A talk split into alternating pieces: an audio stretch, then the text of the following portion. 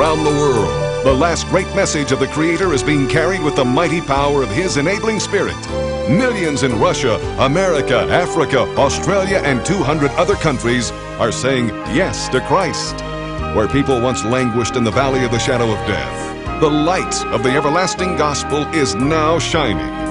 John and Beverly Carter, whose calling has led them to minister in many countries, now invite you to join them for an exciting hour of discovery as the Word of God brings hope in despair, light in darkness, meaning in confusion, joy in sorrow, and life in death.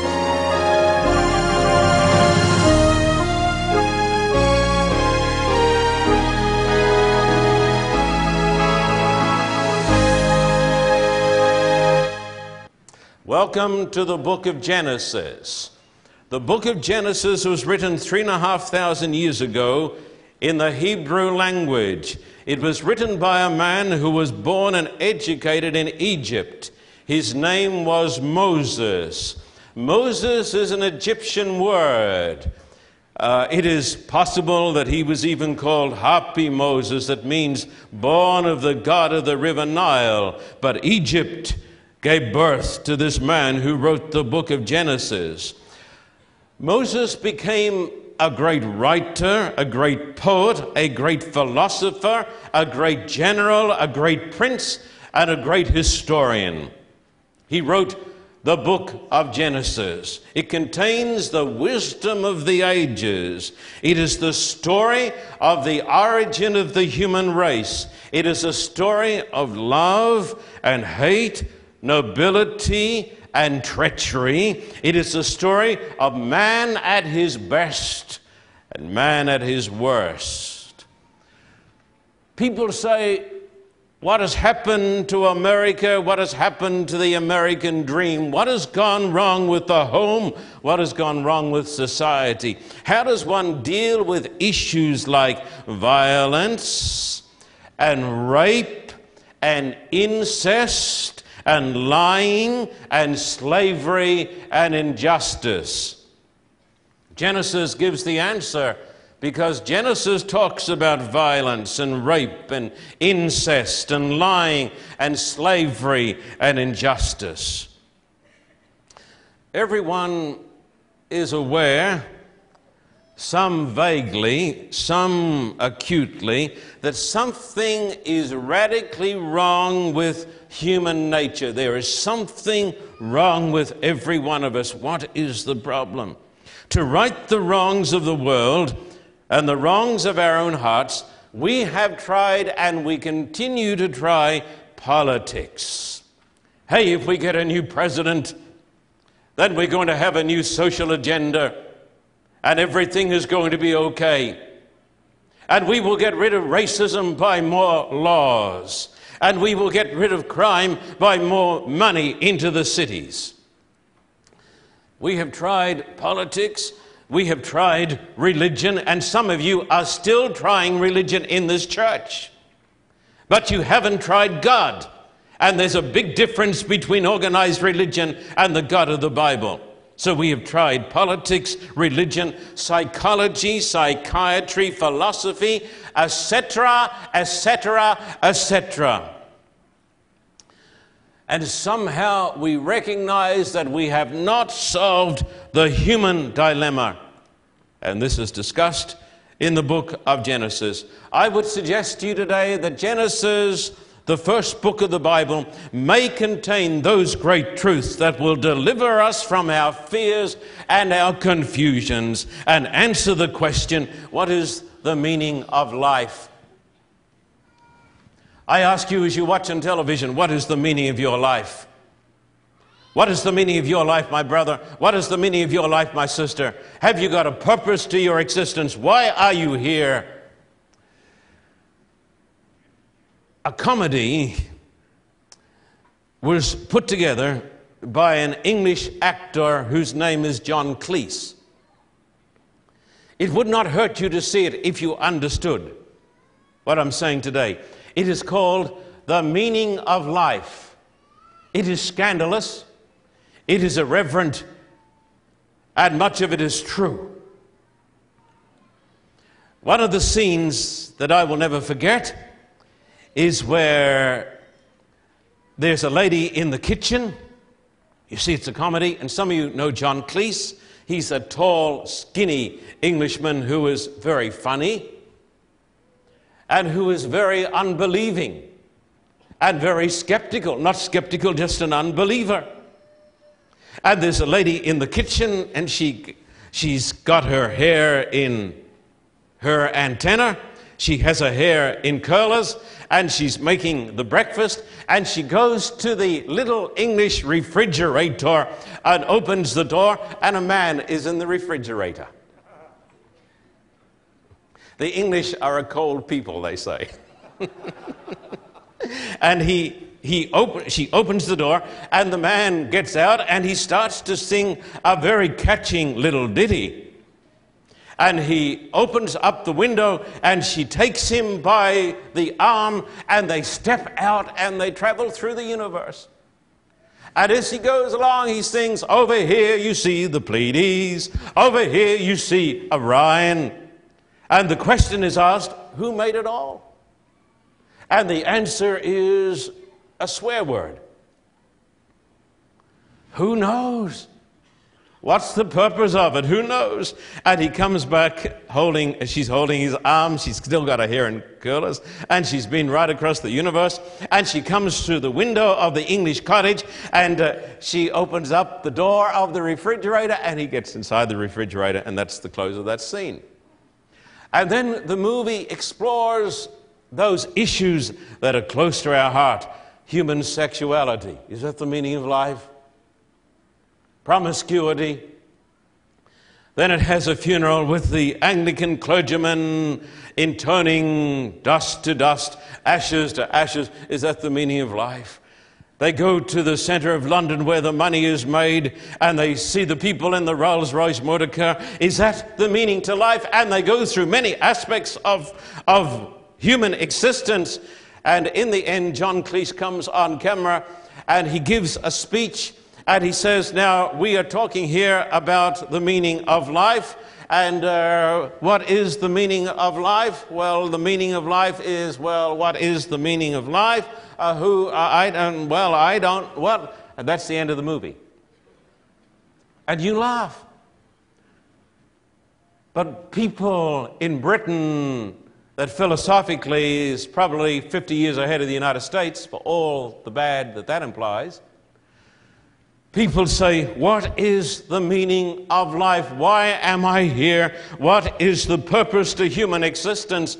Listen, my friend, unless you know why you are here and where you came from, then you will be a very jaded, bored individual. And the reason people in the world are so jaded and so bored and so disillusioned and so cynical is because they do not know the meaning to life. The book of Genesis tells you the meaning to life. A great theologian friend of mine said to me on one occasion, The greatest sickness of our time is meaninglessness. Meaninglessness. One of the philosophers said, and rightly so, God died in the 19th century and man died in the 20th. The death of God or the death of belief in God always leads to the death of man, spiritually, physically, socially, in every other way. I am horrified when I see on television children of 10 and 11 who are murderers. In Los Angeles, there are children who shoot, who kill with a gun, and they're 10 or 11 years of age, and some misguided individual will say, Oh, it's not their fault, it's your fault, it's society's fault. There's no personal responsibility. It's not the person's fault, it's not the parent's fault, it's Washington's fault baloney. And you look into the faces of these children, and there is no guilt, no remorse, General Colin Powell said what America needs is a rebirth of shame. Shame. Honor. There are some things that are honorable. There are some things that are shameful. And people don't have shame and they don't have honor because they do not know the meaning of life. The book of Genesis tells you that life is not meaningless, but there is a plan. Now, this talk is made to fit in with the talk I gave recently on Genesis versus Darwin. This is number two in the series. And please turn to some of the most important words ever written Genesis chapter 1. Genesis chapter 1. And I want you to take this seriously today, and I want you to take your Bible, and I want you, please, to turn to your text. We're not talking here platitudes. We're not telling you baby stories. We're not telling you nursery rhymes. We are telling you the Word of God. And we're exploring the meaning of life. Genesis 1 and verse 1 Dear hearts and gentle people, the Bible says, In the beginning, God created the heavens and the earth. In the beginning, God created the heavens and the earth. Listen to me you must assume the existence of God or nothing makes sense. Without God, there is no meaning to life. Without God, John Cleese is right. And the man in the refrigerator is correct. You must, listen to it again, you must assume the existence of a caring personal God or nothing makes sense. Listen to this. We rely upon the mind to form conclusions, do we not? The mind is the mechanism whereby we reach conclusions. If the mind is the result of chance, blind chance, or spontaneous generation, if the mind is the product of blind chance, then, my friend, you have no right to rely upon it for your conclusions. Then the mind cannot be trusted. Man cannot reason. We can come to no conclusions about anything if there is no God. And this is the very thing that has happened in the world as far as the philosophers and the artists and many of the psychiatrists and psychologists are concerned. They say there is no meaning to existence because we are simply a planetary ExoMar and not but potential fertilizer. And we are simply the end product of time plus matter plus chance. But the Bible says, in the beginning, God created the heavens and the earth.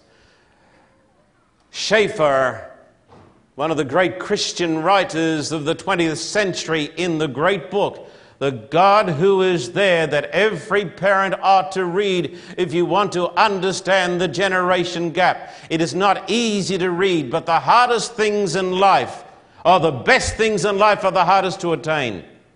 And in his book, the God who is there says that 20th century man is a man in a round room. And the room has got no light and has got no windows, and the man has gone round and round and he cannot get out. And the reason we have crime and all of these terrible problems in the cities of America and often in our own homes is because man has forgotten the text in the beginning. God created the heavens and the earth. I say again, it is a true statement that God died in the 19th century for many, and man died in the 20th century. The death of God always leads to the death of man. And I heard one man whom I won't mention but a politician say in Washington this week on C SPAN, it is true, we've tried everything. It is time we believed that there is a God who made us. Our 20th century is not an accident. It is not an accident that the 20th century is the most brutal century in the history of the human race. It is because of the collapse of belief in God. Some months ago, with Elder Matiko and Beverly, I visited Babi Yar in Kiev, the capital of the Ukraine. It's where the Nazis, who had successfully divorced their lives from God, herded all the Jews and all the leaders of Ukraine and brought them to a ravine and had them stand on the side of the ravine and in one event killed 100,000 of them. They're buried in Babi Yar. Some say 250,000 people were butchered there at Babi Yar by men who said, There is no God, there is no meaning to existence. Thus came the doctrine of the Nazis. I'm reading this week a book on the KGB because of my interest in Russia and because of my interest in Bible prophecy. Don't count Russia out. She is going to become a major world player again. And I believe she is going to become a great dictatorship. And I believe that religious liberty is going to cease. That is why we're going on the Trans Siberian Express next week to give out Bibles and medicines to light the light while the light can be lit. But it talks about the KGB and even today how they treat people, the beat- beatings. It talks about one old man. Dare I tell you the story? An old soldier whom they said had betrayed them held from behind by two strong KGB men, and the rest, the other two, with their fists, with knuckle dusters, started below, breaking his genitals, then breaking his kidneys, and then bursting his bowels, and then turning him around and breaking his bones. Why? Because there is no God. The death of God leads to the death of man. You cannot understand the meaning for your own life if you don't have God in your life. The Bible says, In the beginning, God created. This text reminds us that everything has a beginning except God. God has no beginning and no end.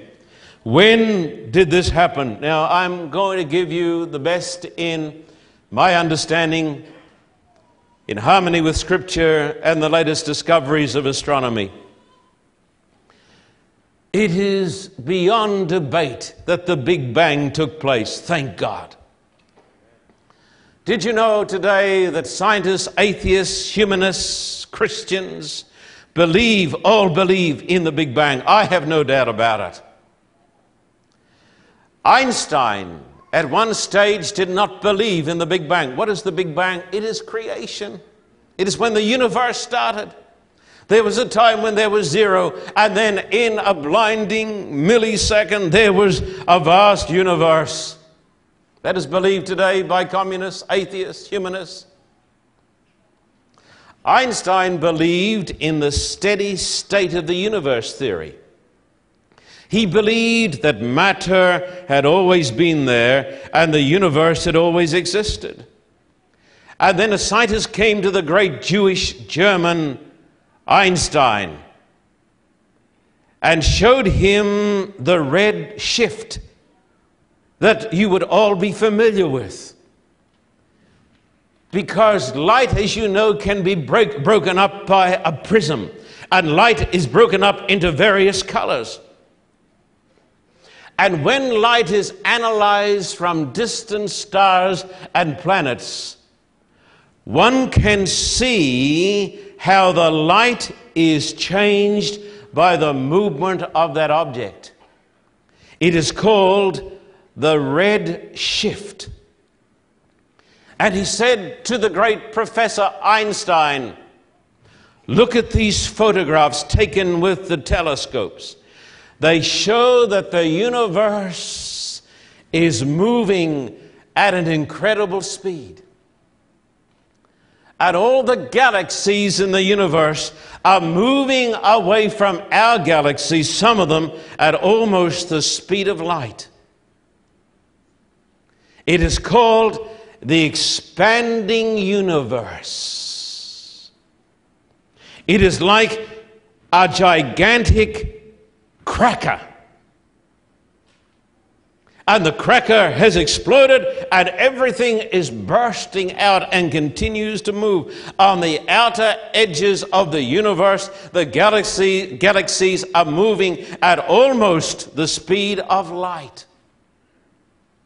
Scientists, this is not speculation, can reverse mathematically the process and they have discovered that this Big Bang took place between 8 billion and 20 billion years ago. Until very recently, most astronomers thought 12, 13, 14, 15, maybe 20 billion years ago, the universe was born. Latest discoveries of the Hubble Space Telescope indicate that the universe may only be 8, 10 billion years. A billion, of course, is a thousand million. And Einstein, when he looked at the pictures, said, There must have been a beginning. Scientists had said, No beginning. It has always been there. The eternal existence of matter. It has always been there. But then there came this revolutionary shift in the thinking of the great scientists, and almost every scientist today is in harmony with the words, in the beginning. There was a creation. The agnostic says, in the beginning there was a creation, and I don't know how. The great Professor Milne, the great mathematician from Britain, said, in the context of, of expansion, it is left to us to ask the question, who? But our knowledge is incomplete without him. And this verse is a scientific verse. I say to the person who is watching the television program who doesn't believe the Bible, the first verse in the Bible is a scientific statement in the beginning. There was a point back there when the universe was made by the hand of God, and I believe this verse is pointing to the Big Bang. I believe that we are dealing here with scientific truth. Some time ago, Beverly and I were sitting in our living room and we were watching PBS. And there was a program on astronomy. If anything excites me, it is astronomy. And the program was called The Echo of Creation. Not a Christian program the echo of creation. It said that when scientists sent out their uh, satellites around the world and out into the solar system, they thought there was something wrong with the instruments because they heard this buzzing noise. And wherever their instruments out there on Mars, going past Venus, towards the sun, on the earth, they heard this buzzing noise. They know what it is. They know what it is. Doesn't this get you excited? Have you got no blood? It is the echo of the Big Bang. What a bang! When you can hear it 15 billion years after. They call it the echo of creation. In Australia, we have a custom that when we stand on a hill that's surrounded by other hills or mountains or cliffs, we cup our hands and shout, Cooey. I can do it very loud. But out of sympathy for the men in the television truck and the people in the front seat, I will exercise suitable ministerial restraint. But it goes like this Coo-ee.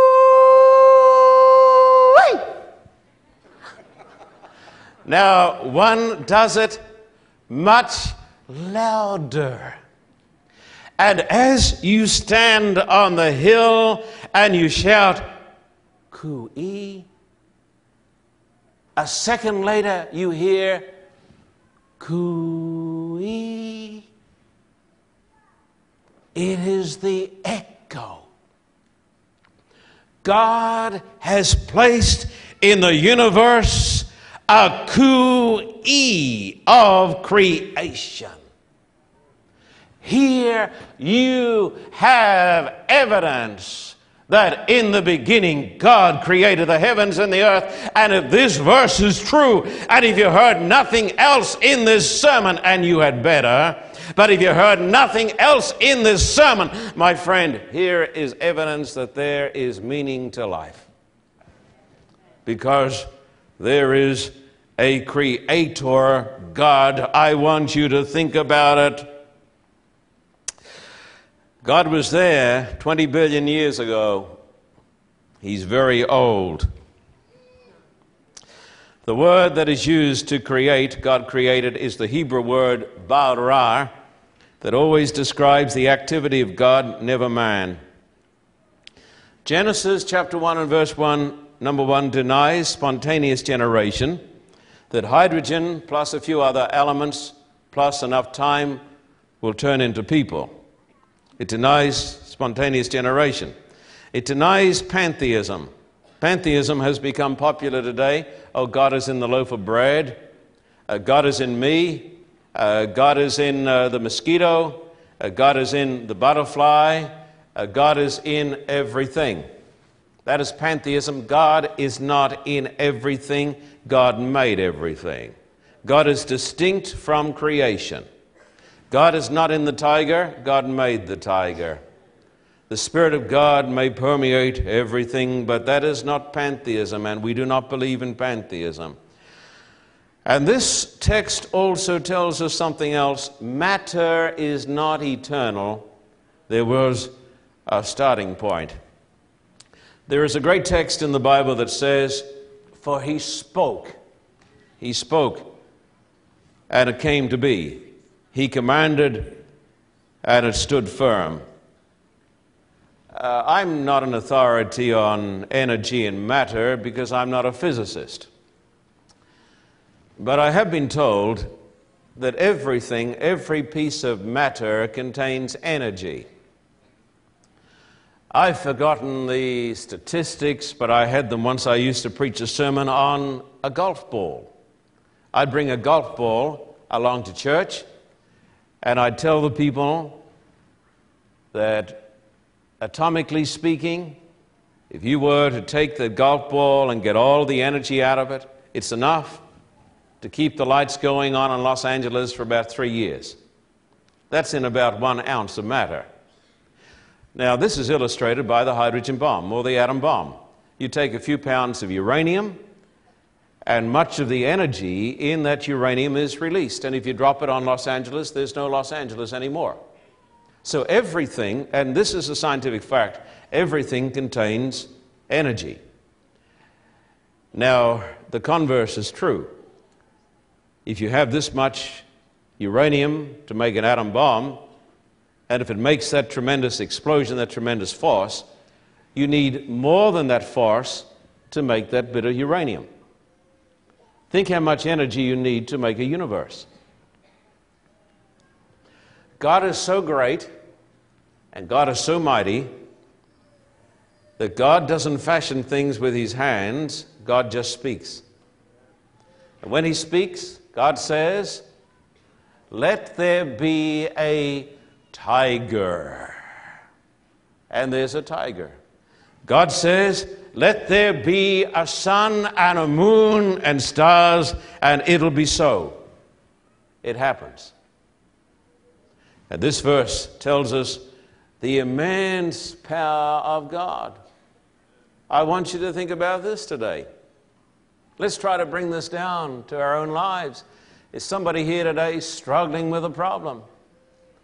I struggle with problems and sometimes I feel overwhelmed. That is because I lose the sense of the reality of God. But God is infinite. A God who can make a universe and universes of universes can help you to pay your rent. God is not a little God. Would you come now to Genesis 1 and verse 2? Genesis 1 and verse 2. Now the earth was formless and empty. Darkness was over the surface of the deep.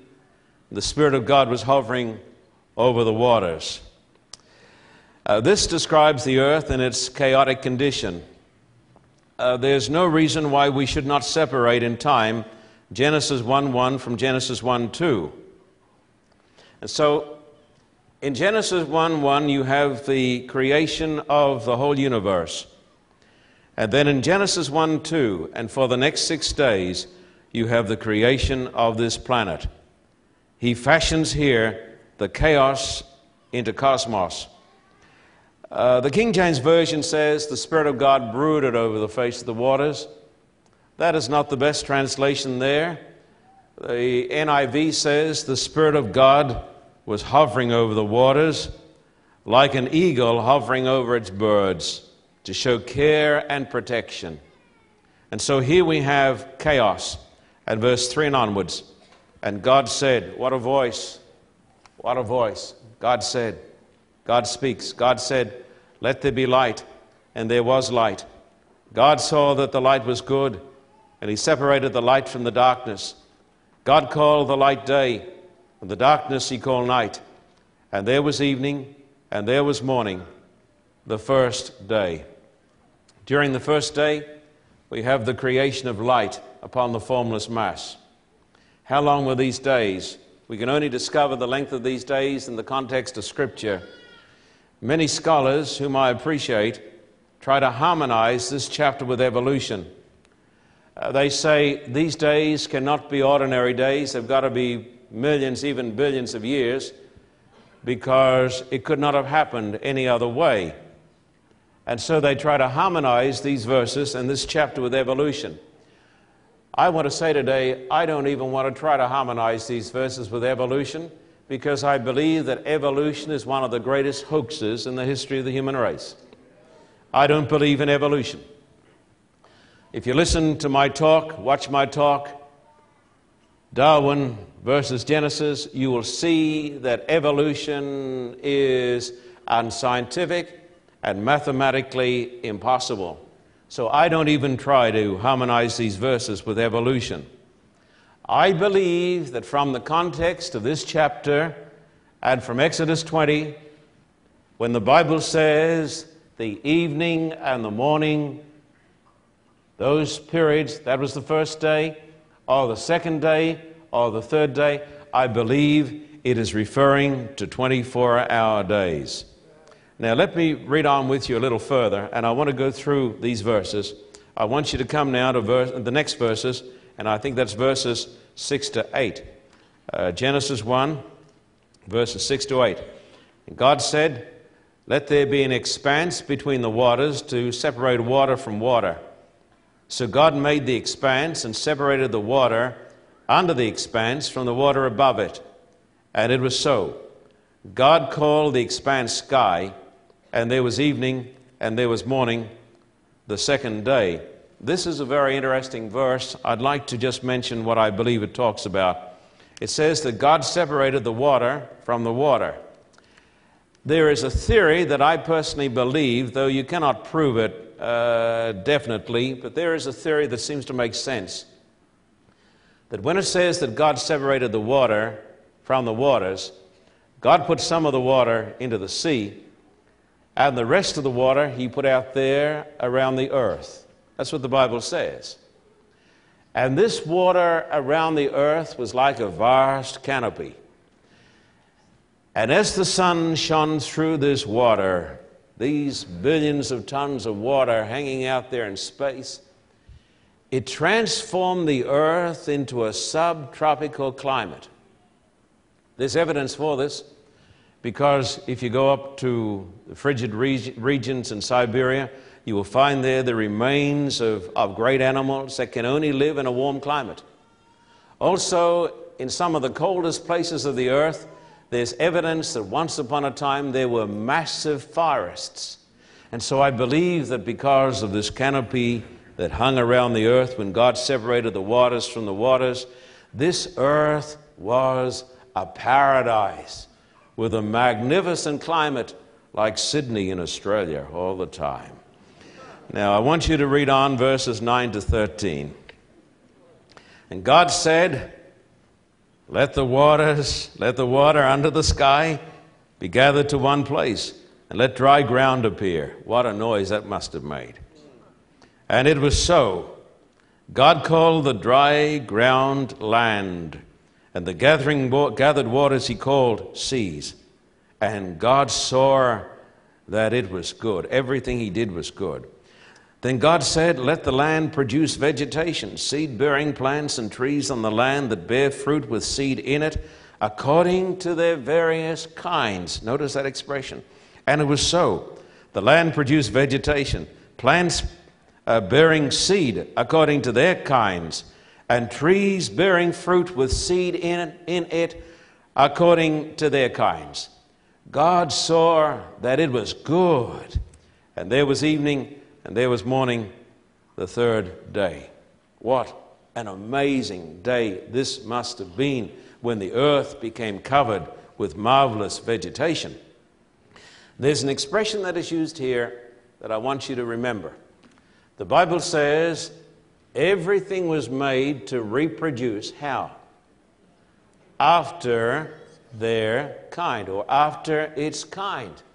Let me tell you the difference between microevolution and macroevolution. I received a letter after I preached the sermon, Genesis Against Darwin, by a man sitting here, God bless him and God help me, who said,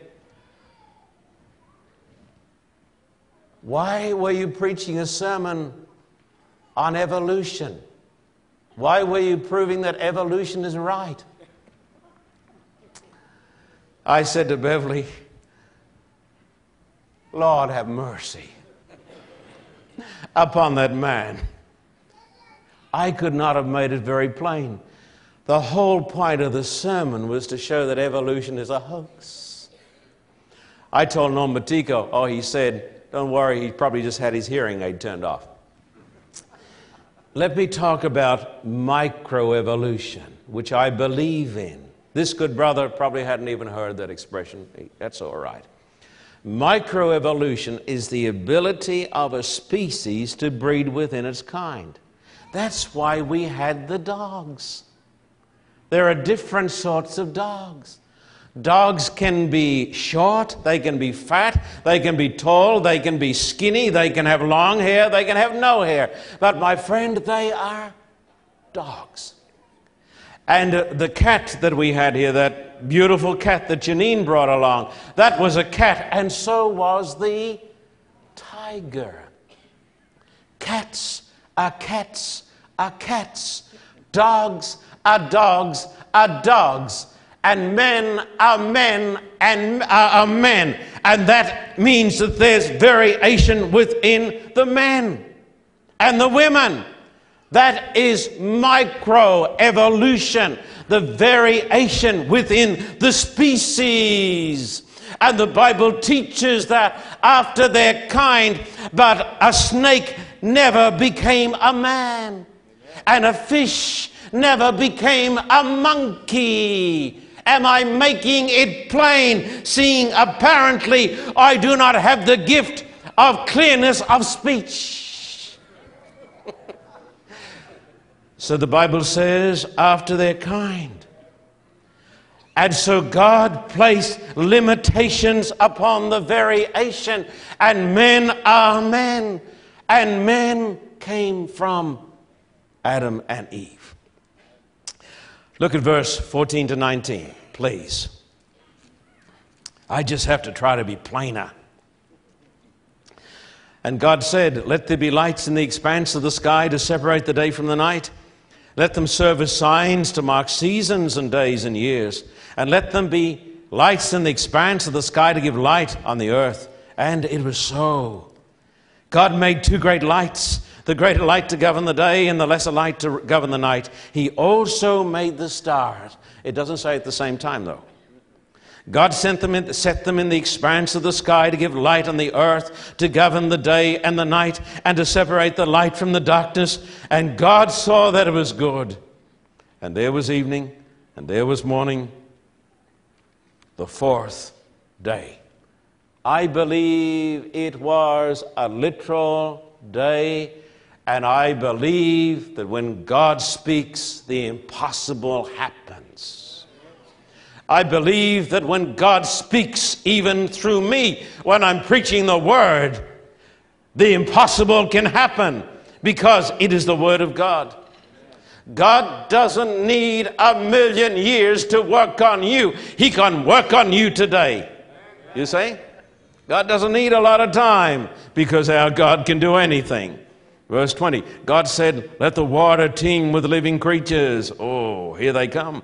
Let birds fly across the earth, across the expanse of the sky. So God created the great creatures of the sea and every living and moving thing with which the waters teem according to their kind. And God saw that it was good.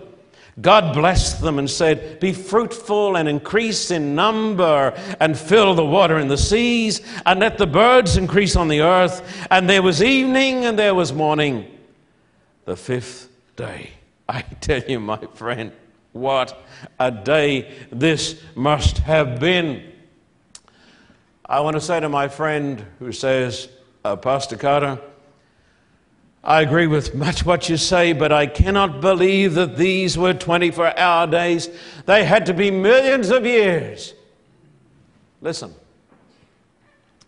How would the trees and the animals survive a day that, say, was a thousand years? Because then you would have a night that was 500 years. We're going to Siberia in a few days where the night is about 17, 18 hours. So cold.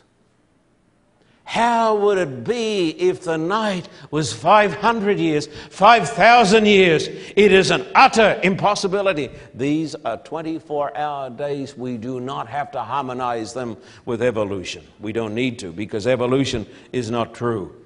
Uh, I want you to notice, read on with me, please, in this wonderful, marvelous, exciting chapter. Verse 24 and onwards God said, Let the land produce living creatures according to their kinds. I want to read it, please. Livestock, creatures that move along the ground, and wild animals, each according to its kind. And it was so.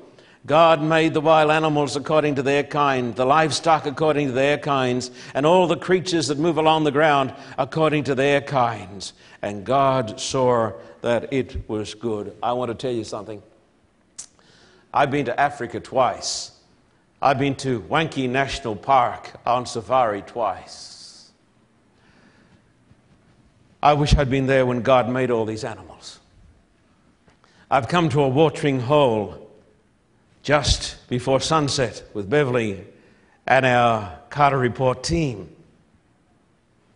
Stay with us, and you may get to Africa. I had wanted to see a herd of elephants. We'd only seen their droppings steaming in the sun. But when we got down to this lagoon, there were these great elephants. I got out with my Hasselblad walked down towards them. I was not going to miss this. No more dangerous than having a tiger in church. And a great African bull came out, lifted up his ears, and walked towards me. And as he came towards me, he lifted up his trunk, came within 50 feet, and just said to me, Stop.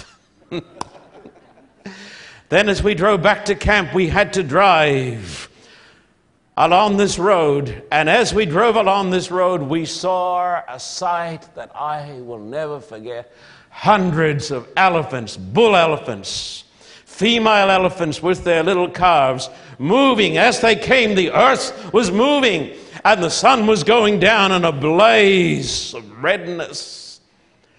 Hundreds of elephants. We had to drive right up past them. One great bull detached himself from the herd and came after our vehicle. The driver had his foot flat to the floor. We had our cameras going. Looking through the lens of my camera, at one stage, all I could see was an elephant's eye. And we could hear the thunder of his mighty feet and hear the greatest sound that I've ever heard the blast of the trumpet. He wasn't trying to hurt us, just telling us, get back, go. then he wheeled off. We saw lions on their prey. We saw hippos. We saw rhinos as close as I am to you. We saw, saw it all. I went down at night to meditate beside the Zambezi when everybody had gone to sleep, hoping I would see a hippopotamus heard these noises, heard the baboons, went back to my room, and the next day the guide said, How interesting, a lion walked here last night. A lion was walking round here. I have seen the beauty of Africa. What must it have been like when God said, Let there be lions, let there be tigers? Hmm. What a world. You say he took millions of years? Well, no, your God is too small, friend. Your God is too small. He's just a little tin pot God. But now we come to the climax. Verse 26 Then God said, Let us make man in our image, in our likeness and let them rule over the fish of the sea and the birds of the air, over the livestock, over all the earth, and over all the creatures that move along the ground. So, God created man in his own image. In the image of God, he created him. Male and female, he created them. Who am I? I am a child of God. What am I? I am a child of the Almighty. Why did the communists torture Alexander Solzhenitsyn? Why is there brutality in Los Angeles and in New York? Why do people live by the gun? Because people have lost sight of the grand and glorious truth that every human being is a child of God. Nobody is unimportant. I say it to the Russians, and they love it, and they rise up and they worship God. You are a child of God. You are distinct and glorious. I'm distinct and glorious? Yes. I'm a child of God. I'm not a son of the apes. I am a son of God. I'm a fallen one, but I'm still a child of God. Still a child of God. Got something here that somebody who came to Pasadena gave me.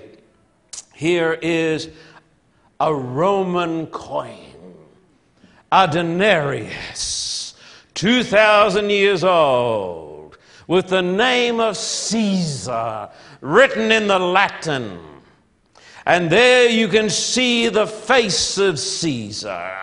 It is battered it is not a very good image, but it is still there. And when you look at me, I may be battered, the image may be marred, but I am still a child of God. How do you treat people? If you do not understand that man is the image, made in the image of God, you'll treat him like something, nothing. And churches and committees often treat people as though they're dirt. That's because they do not understand the biblical concept. That is because they are in positions where they shouldn't be. How do you treat people? How do you treat the poorest person in this church? Treat him with respect. He's a child of God. That little old lady who doesn't know much may be a nuisance to you. She's still a child of God. You may find it hard to see the image, but look closer and you will see the image of not the emperor of Rome, but you will see the image of the God of heaven child of God. You can't understand this unless you understand these verses. Stalin said the death of a million is a statistic. The word Adam is an interesting word. It comes from the word man. Man. Adam. It means to shine. It means a ruddy man. Hear this? A ruddy man, one of the soil, one who is shining, one who is distinct and glorious. I may be marred, but I'm still a child of God. It says God created male and female. He created Adam and Eve, not as somebody has said, Adam and Steve. There is no teaching in the Bible for the unity of sexuality. Verse 8 God blessed them, said to them, Be fruitful and increase in number. It doesn't say replenish the earth as in the King James Version. That is an incorrect translation. It says, God blessed them and said to them, Be fruitful and increase in number, fill the earth and subdue it, rule over the fish of the sea and the birds of the air, over every living creature that moves on the ground. Therefore, God invented sex. Sex was made by a loving Creator God. Verse 29 Then God said, I've given you every seed bearing plant on the face of the whole earth, every tree that has fruit with seed in it. They will be yours for food and all the beasts of the earth, and all the birds of the air, and all the creatures that move on the ground, everything that has the breath of life in it. I give every green plant for food. And it was so. Man was made to be a vegetarian. My daughter Julie, I helped her. I supplied the deposit. My daughter Julie, who is a nurse, has just taken delivery of a new Honda motor car. Was she proud? She was driving a beat up old Volkswagen that had done 115,000 miles. The steering was hatted and the, everything was falling apart. She said, Dad, what a step up. yeah, and a slight step down for me because I had to pay the deposit. But I said to Julie, Julie, are you listening to your father who's writing the check? Read the manual. It'll tell you how to make it run. If you want to know how to run, if you want to know what you ought to eat, if you want to know how you ought to be, read the manual. People say, but I've got better light. Don't kid me. This is the manual. It tells you how to live, and it even tells you what to eat. Verse 31 God saw all that he had made, and it was very good. And there was evening, and there was morning the sixth day. Thus the heavens and the earth were completed in all their vast array. By the seventh day, God had finished the work he had been doing. So on the seventh day, he rested from all his work, and God blessed the seventh day and made it holy because on it he rested from all the work of creating that he had done. The Sabbath then became the climax of the creation of the world. And I'll talk about that next week. But there's something that should warm and cheer your heart. The Bible starts with a beautiful world. It starts with paradise. It starts with Eden. Lots of fish in the sea. Lots of birds in the air. Lots of lions and lots of tigers and lots of hippos. Lots of beauty, lots of beautiful strawberries. Lots of wonderful fruit and a beautiful man and a beautiful woman. Did you know it ends up the same way? It ends up the same way. One day, because there is a God, there's going to be a new heaven and a new earth and new men and women. And they will live happily ever after.